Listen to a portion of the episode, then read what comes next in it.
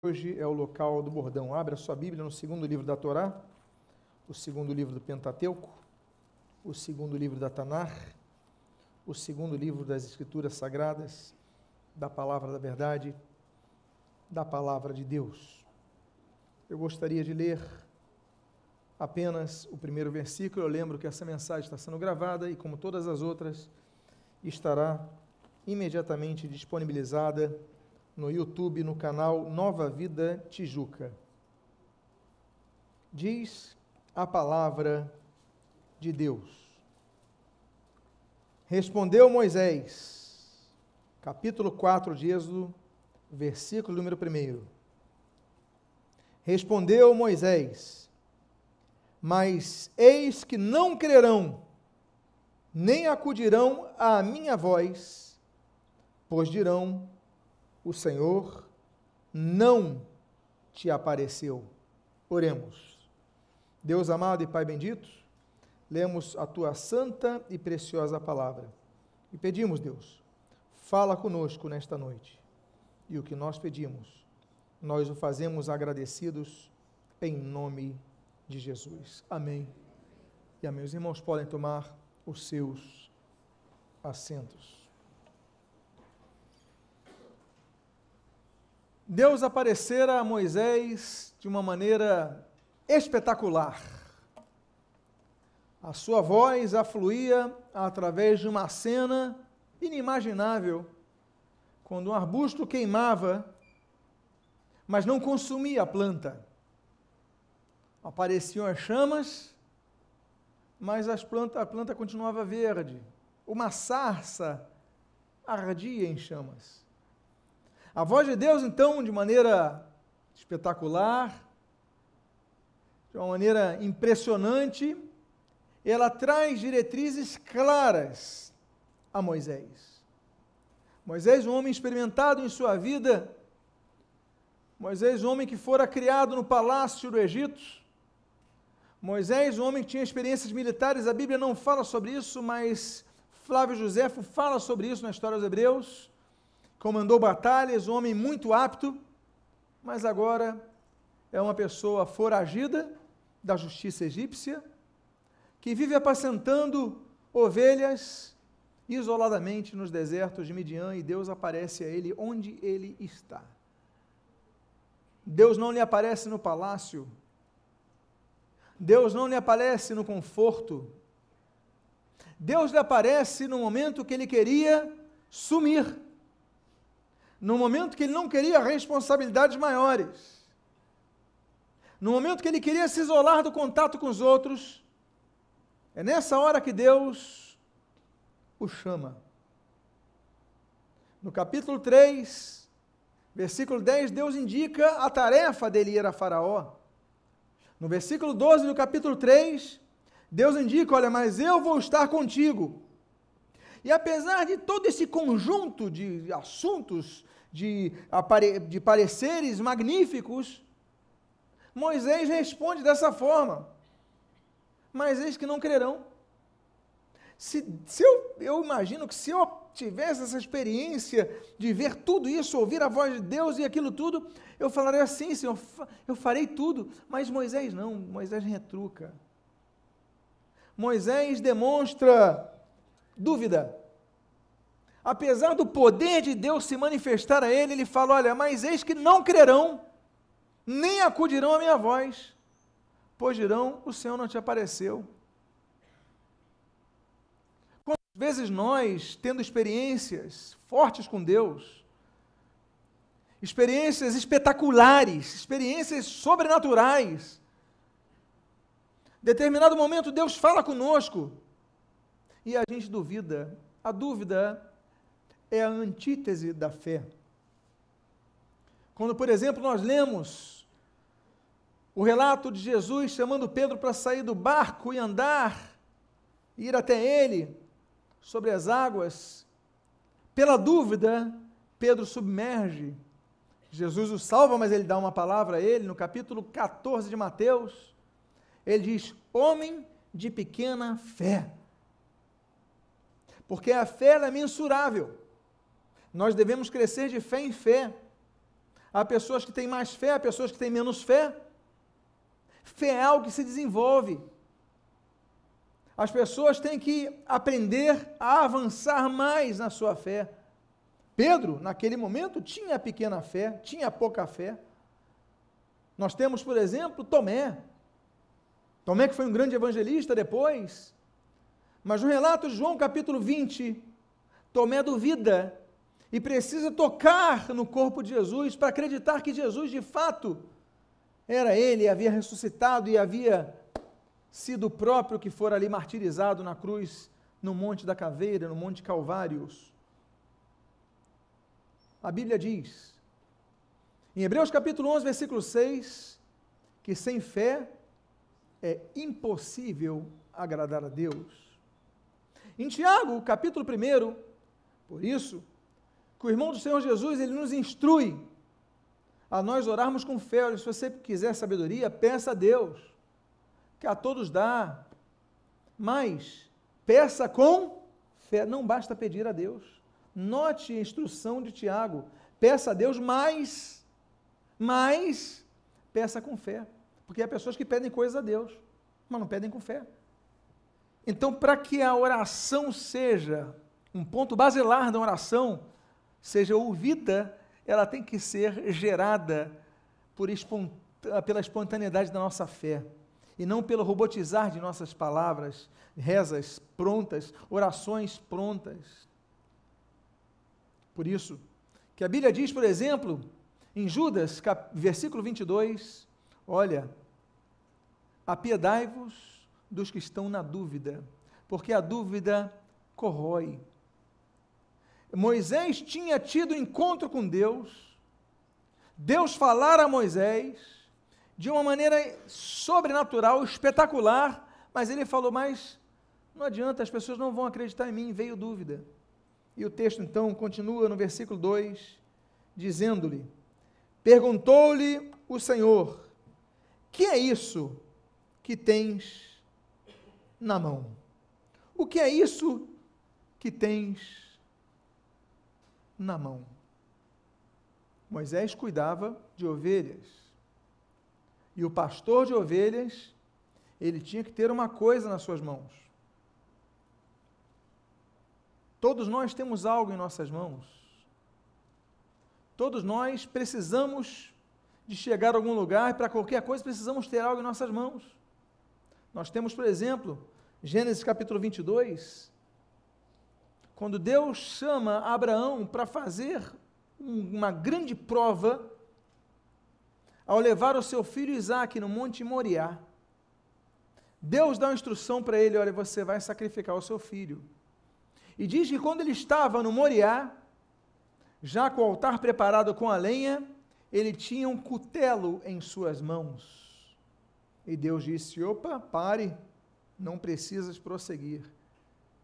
O cutelo para o sacrifício, a disposição para a obediência. Gênesis 22.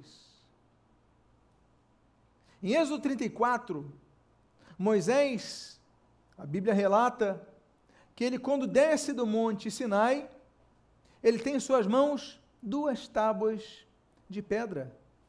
Ele tinha algo em suas mãos. Deus, lhe deu um sinal de sua vontade para o seu povo. Deus lhe deu um sinal de instrução, colocou coisas em suas mãos. Nós temos, por exemplo, 1 Samuel capítulo 17, aquele jovem ruivo chamado Davi. Ele vai enfrentar um grande soldado filisteu chamado Golias. E o que, que ele tinha em suas mãos? Ele tinha cinco pedrinhas para enfrentar aquele grande adversário. Bastam coisas simples muitas vezes para nós sermos usados por Deus. Deus quer usar o que você tem em suas mãos. Deus pergunta para Moisés: Moisés, o que é isso que está em suas mãos? O que é que nós temos nas nossas mãos? Porque nós podemos ter coisas ruins nas nossas mãos. Nós podemos ser, por exemplo, como diz Gênesis capítulo 29, como Jacó.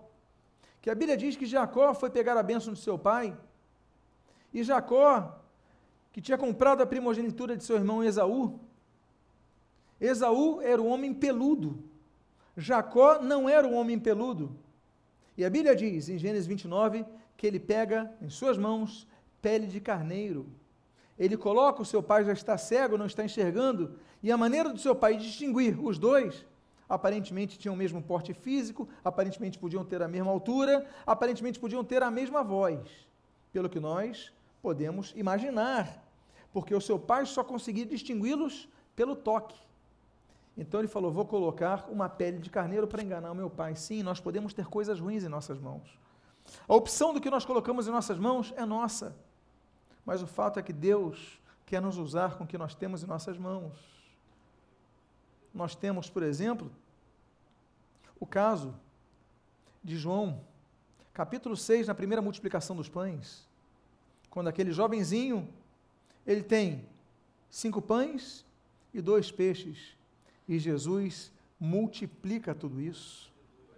Você pode ter poucas coisas nas suas mãos, você pode ter poucas pessoas no seu ministério com quem contar. Você pode ter pouco tempo. Você pode ter habilidades limitadas, mas Deus quer te usar e multiplicar isso, como fez com os pães e os peixes.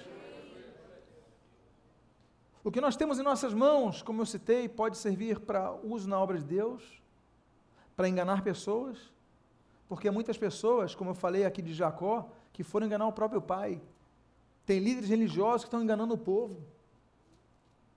Como Jacó, estão pensando que enganam a Deus. Olha, meus amados irmãos. O Isaac podia estar tá cego, mas Deus não é cego. Agora, nós podemos, o que nós temos em nossas mãos, por exemplo, como nós lemos ali, em João capítulo de número 12, como aquela Maria em Betânia, na casa de Simão, ela tinha em suas mãos um jarro com perfume, nardo, e que derramou aos pés de Jesus. O que nós temos em nossas mãos, Deus quer usar, mas quer para que volte a Ele como para a glória de Jesus. O que Deus tem em nossas mãos, Moisés, o que, que tu tens em tuas mãos? O que, que você tem na sua mão, Moisés? O que, que você tem na sua mão, Alexandre? O que, que você tem na sua mão, Luiz? O que, que você tem na sua mão, André? O que, que você tem na sua mão, Cláudia? O que, que você tem na sua mão? o que você tem na sua mão é suficiente para Deus usar e falar e até mesmo para te provar. E ele responde, diz a Bíblia: respondeu-lhe um bordão. O bordão ele era usado para três propósitos básicos. O bordão era usado para apoio. Moisés tinha 80 anos de idade. Com 80 anos de idade, os ossos estão mais fracos, a carne está mais cansada. Então você utiliza o bordão e olha, não havia pavimentação como nós temos nos dias de hoje. A terra plana, não. Os terrenos eram não havia terraplanagem, não havia asfalto. Você precisava de usar bordão para não se machucar. A primeira coisa, bordão, servia de apoio. O segundo símbolo do bordão é que o bordão servia para defesa. Se viesse um animal próximo à sua ovelha, você o afastava com bordão. Você não enfrentava ele com a sua mão, porque se ele desse uma mordida em você, você então ficava inutilizado para defesa. Mas você usava o bordão, porque o bordão mantém uma distância de segurança. Então, significa apoio, significa segurança e o bordão também significa liderança. É o que nós vamos ver. O líder usava o bordão para dar direção, para demonstrar governo. Até hoje, reis no Oriente, eles têm o cetro real, é simbólico. Até hoje, pessoas usam bordões, cetros, para demonstrar autoridade. A Bíblia fala de vários bordões. Nós temos esse primeiro bordão em Êxodo capítulo 4. A Bíblia fala em Levítico, capítulo 27, de um outro bordão, que é o bordão do, do pastor, que fala assim: olha, o que estiver abaixo do bordão se entregará ao dízimo. Versículo 32 de Levítico 27. Nós temos um outro bordão, por exemplo, em, em Números, capítulo de número 17, quando nós temos o bordão de Arão e nós temos a menção do bordão de Levi. Nós temos o bordão mencionado também, aliás, do nosso pastor, o Senhor. O Senhor é o meu pastor e nada me faltará. Versículo 4. O teu bordão e o teu cajado me trazem consolo. A Bíblia menciona o bordão. E a Bíblia finaliza com o último bordão que nós lemos, que é o bordão de Jacó, que é mencionado na Galeria dos Heróis da Fé, em Hebreus capítulo número 11. É o bordão de Jacó. A Bíblia fala de vários bordões, que é o que o líder tem que ter em suas mãos. Porque bordão representa essa responsabilidade de cuidar de ovelhas, por exemplo, de estar firme para aguentar a caminhada, de usar autoridade quando precisa. Moisés, o que tens na mão, Moisés? E esse homem que tinha dúvidas respondeu: um bordão. E continua o texto dizendo: Então lhe disse: Lança-o onde? Na terra. Lança-o na terra. Eu imagino que esse homem tinha o bordão, talvez se apoiando, e ele tinha que jogar na terra. Eu, se, eu, se eu preciso, se eu estou acostumado a andar com bordão, eu vou ficar inseguro. Deus, da, de um momento para o outro, tira a base de segurança daquele homem que tinha visto a presença de Deus, mas duvidara de Deus. Duvidaram do Deus que lhe fizeram chamado. Duvidaram Deus que no capítulo 3, versículo 2 falou: ah, Mas eu vou estar contigo. Ele, ele falou: Mas não adianta nada, ninguém vai crer em mim. Então tá bom. Pega o teu bordão, pega o teu apoio e joga no chão. Eu imagino que esse homem ficou então sem o apoio, perdeu um pouco de força. Muitas vezes, quando nós permitimos que a dúvida sucumba a nossa fé, nosso ministério, nosso serviço na casa de Deus, de repente nós perdemos aquilo que nos trazia segurança e você não entende. Quando Deus está trabalhando em sua vida, você não entende. Agora você começa, está na obra ministerial, você começa não apenas ter dúvidas, mas sentir mais pesado, sentir mais dificuldade de ficar em pé. Você pensa em desistir, você pensa em largar. Eu não vou servir mais na obra de Deus, está ficando mais cansativo, já não tenho bordão, Deus mandou lançar em terra e você começa a perceber a sua fragilidade. É Deus que muitas vezes intervém em nossas vidas para nós passarmos dificuldades. Como diz, por exemplo, Deuteronômio capítulo 8. Deus enviou o deserto que nós vemos, por exemplo, replicado em Jesus, quando a Bíblia diz em Mateus capítulo 4, que o Espírito Santo levou ao deserto para ser tentado pelo diabo. Deus nos leva ao deserto. Moisés, o que você tem na mão, Moisés? Eu estou com meu bordão, lança ele por terra. Lançar por terra é um símbolo muito interessante, porque nós vemos, por exemplo, em Gênesis 35, Jacó falando para Raquel, Jacó falando para sua família: olha, lancem por terra os seus deuses. Significa que na família de Jacó havia gente que guardava as suas divindades e as deixava escondidas. Lança por terra, lançar. Nós vemos, por exemplo, lançar o homem que foi lançado numa caverna, numa cisterna vazia, por não ter feito nada, por ter tido uma visões de Deus, por ter sonhado os sonhos de Deus, José. Os seus irmãos queriam matar, mas graças à intervenção de Rubem, ele falou: não vamos matar ele, não. Nosso irmão, como é que a gente vai. Olha, vamos fazer assim: vamos jogar ele numa cisterna e vamos vender ele como escravo. E aí passou uma caravana de midianitas e aí você lê isso em Gênesis 37, e eles venderam José. José foi lançado na cisterna sem ter feito nada. Muitas vezes nós somos lançados de uma cisterna vazia, sem água, pelos nossos próprios parentes, pelas próprias pessoas que nós confiamos. E as pessoas nos lançam para nos matar, para nos vender como escravos. E a gente não entende quando Deus tem um plano maior para nossas vidas. Tudo isso lançado. Nós temos outro homem que, pela sua fidelidade, ele é lançado no local. E todos conhecem o que está no livro do profeta Daniel, capítulo 6. Daniel, ele é lançado onde? Na cova com que animais? Leões. Eu imagino aquela cova escura, porque ele passa a noite na cova. Até que na manhã seguinte, o rei ele vai lá ver como é que estava a situação. Ele passa a noite, não tinha luz. Os leões famintos. Então, eu imagino que se o medo de você ver o leão é, é, é grande, leões são é, é um grande medo, imagina você não vê-los, mas você ouvi-los. Imagina você sentindo o bafo dele cheirando você, sem você saber se ele está na frente ou atrás, daqui a pouco, a noite toda assim. Eu acho que a caverna escura era muito pior do que a caverna clara, como nós vemos em algumas ilustrações. Ele foi lançado na cova dos leões, porque foi um homem fiel a Deus. O próprio livro de Daniel, capítulo 1, mostra que aqueles três jovens hebreus foram lançados onde? Na fornalha de fogo ardente. Mas ali não estavam sozinhos. Havia um quarto homem com eles. Lançar é um termo usado na Bíblia também para coisas ruins.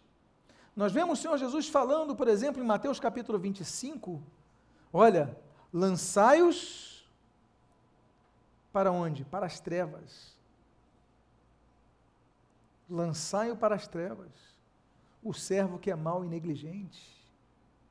Lançar lança-o na terra, lança o teu bordão na terra.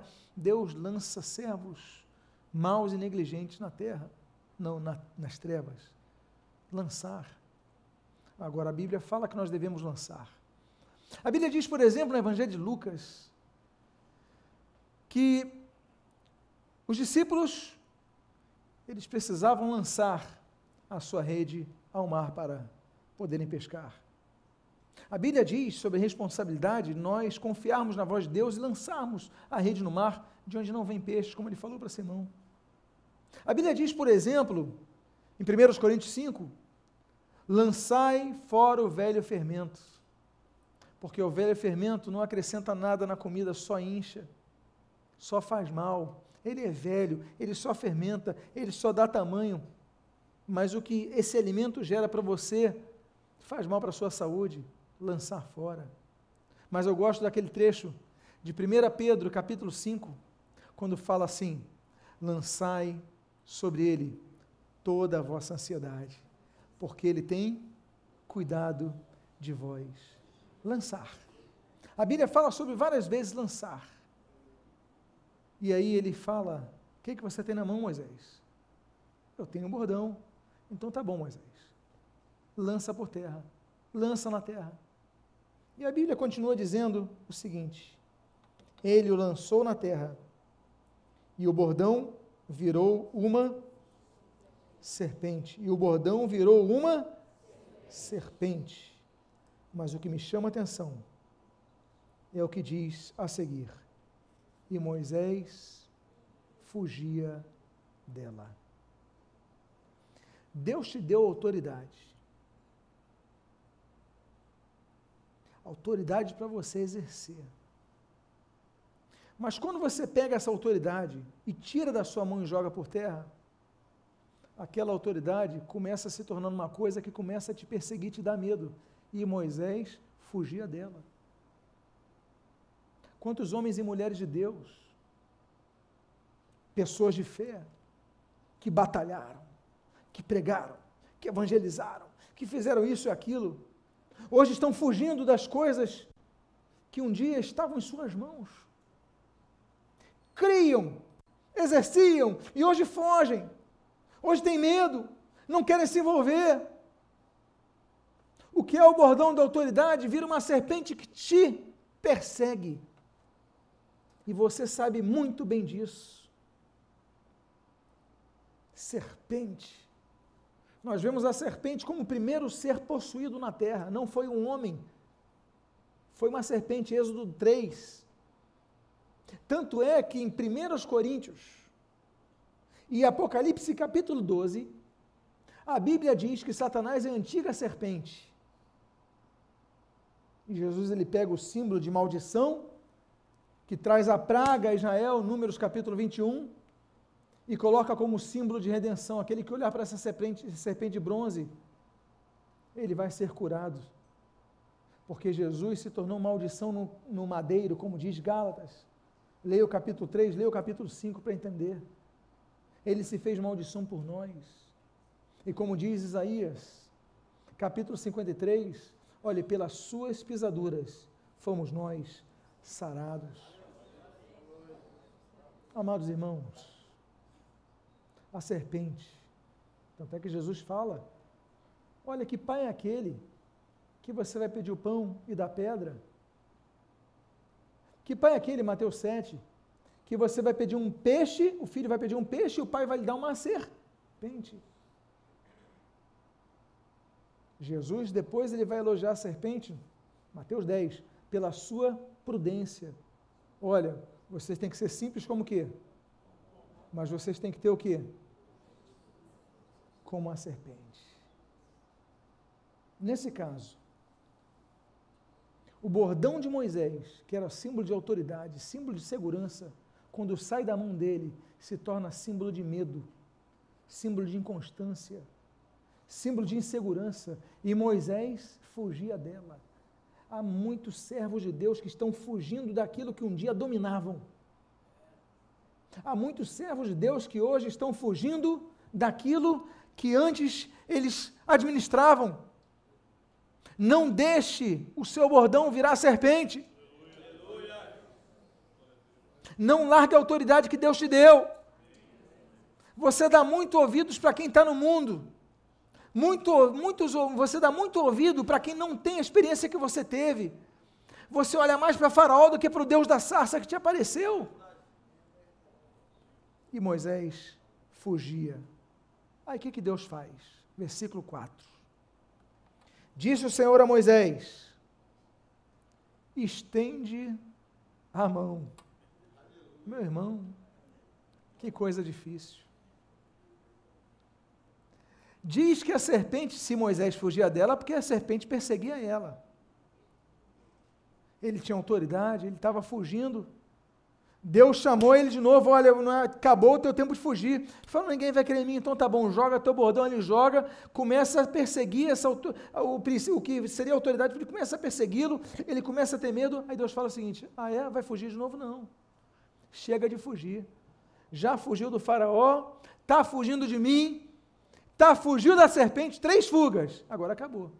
Estende a mão sobre ela, estende a mão sobre o teu medo estende a mão sobre aquilo que te traz medo.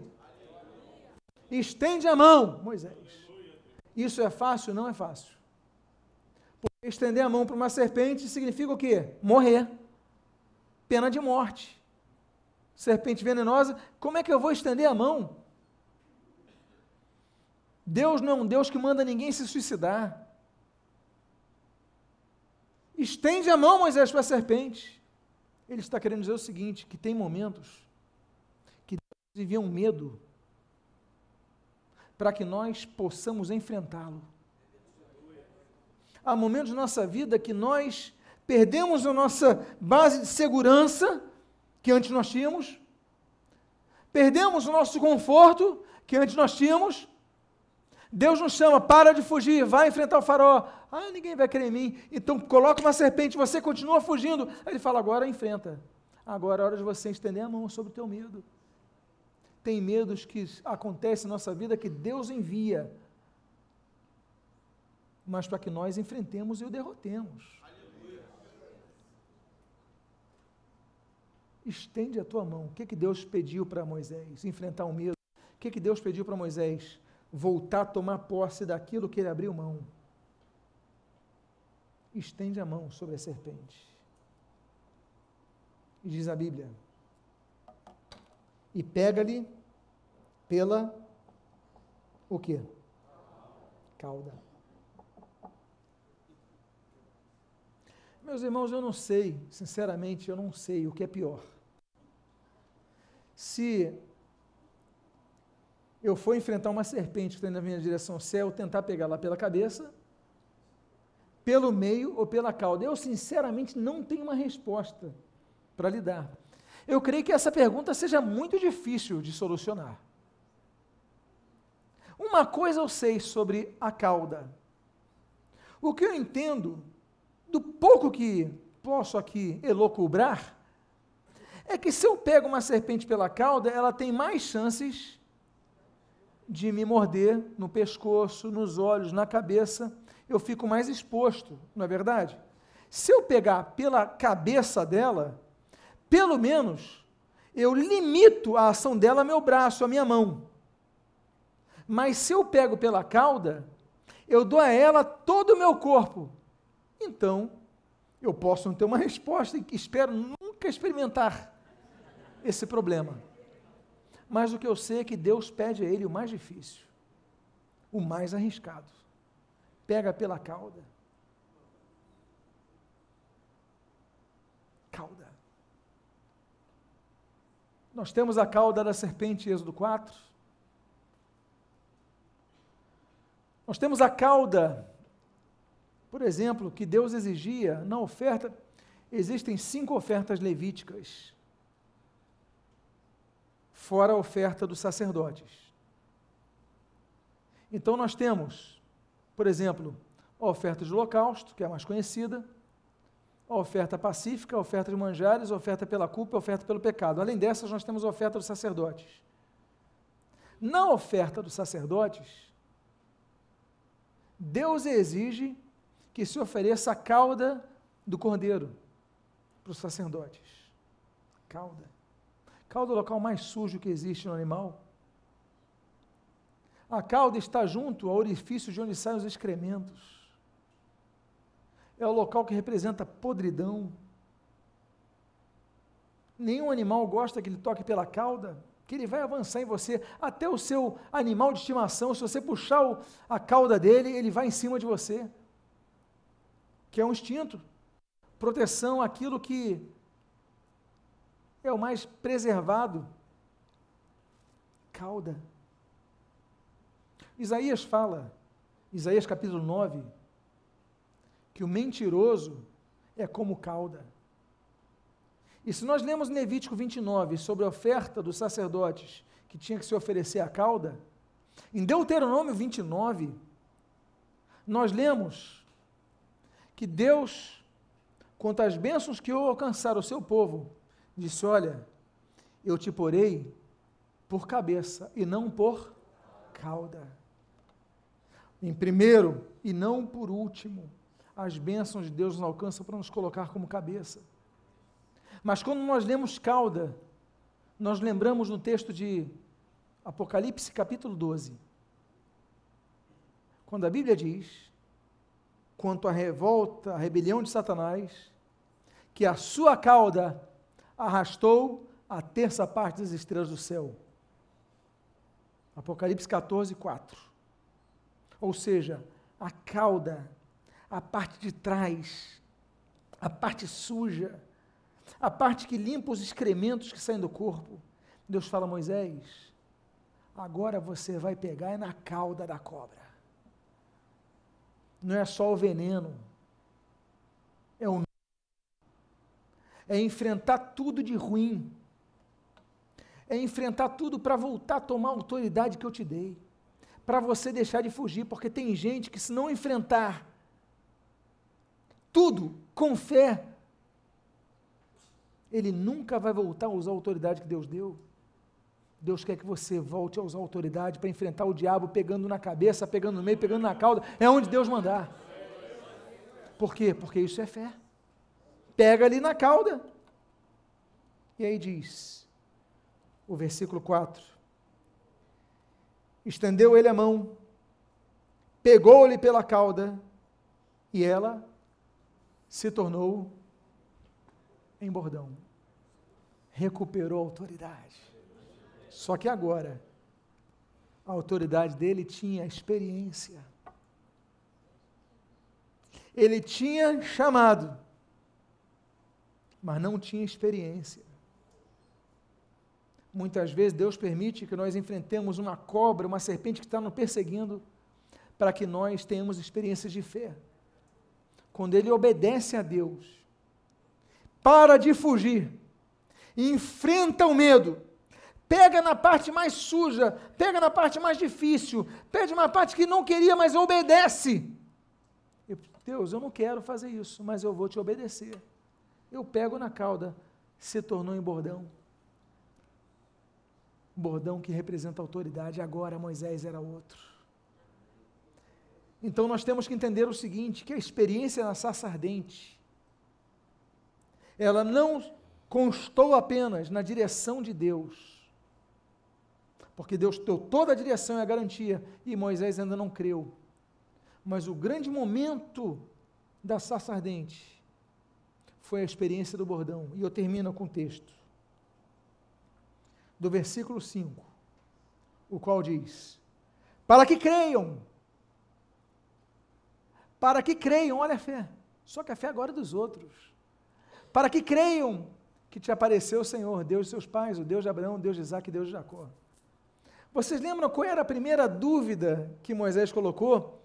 Como crerão em mim? Deus não tem problema. Está precisando de fé? Então tá bom, vou te dar um problema. Quer dizer, não tem problema, vou te dar um problema para você solucionar. Mas vai precisar de fé para solucionar. E coragem. Aí ele enfrenta com fé, enfrenta com coragem, enfrenta com obediência. E ele falou: então tá bom, agora não é só o teu medo está solucionado. Por quê? Para que creiam. Agora você vai poder falar para eles com autoridade. Poder falar com eles: olha, Deus me chamou. Deus está com a gente. E o resto da história você já conhece. Eu quero fazer uma oração por sua vida. Eu quero convidar que você fique de pé. Você que exerce algum cargo de liderança na sua igreja, independentemente de qual seja. Eu convido a que você, ao fechar os seus olhos, coloque a mão no seu coração. Aos demais, mesmo você que nos visita, coloque a mão no seu coração, se você desejar, dizendo: Deus, eu não quero duvidar de Ti. Que você possa dizer, vocês possam dizer a Deus: Deus, perdoa a minha incredulidade. Perdoa, Deus, se eu tendo bordão não tenho exercido a responsabilidade que me destes. Eu quero orar por sua vida, Pai amado. Aqui estão homens e mulheres que carregam bordão, mas muitos perderam o ânimo, perderam a própria fé. Ouvem a tua voz, como numa palavra, numa pregação, ouve a tua voz, mas tem dificuldade em crer, Deus. Que nós não possamos declinar das experiências que vai nos dar, porque tu nos amas. E ainda que nosso bordão se torne serpente, nós queremos te obedecer e não fugir mais disso, porque muitos aqui estão fugindo, Deus. Que parem de fugir, que enfrentem os seus medos, que peguem o seu medo pela cauda porque a autoridade vai voltar à vida deles, mas com mais autoridade ainda do que tinham. Que seja uma noite de renovação, de restauração ministerial. Que seja uma noite que marque essas vidas, que nunca mais abram mão do bordão, Pai. E que em nome de Jesus, abençoes a tua igreja, em nome de Jesus. Amém e amém. Diga à pessoa que está do seu lado, use o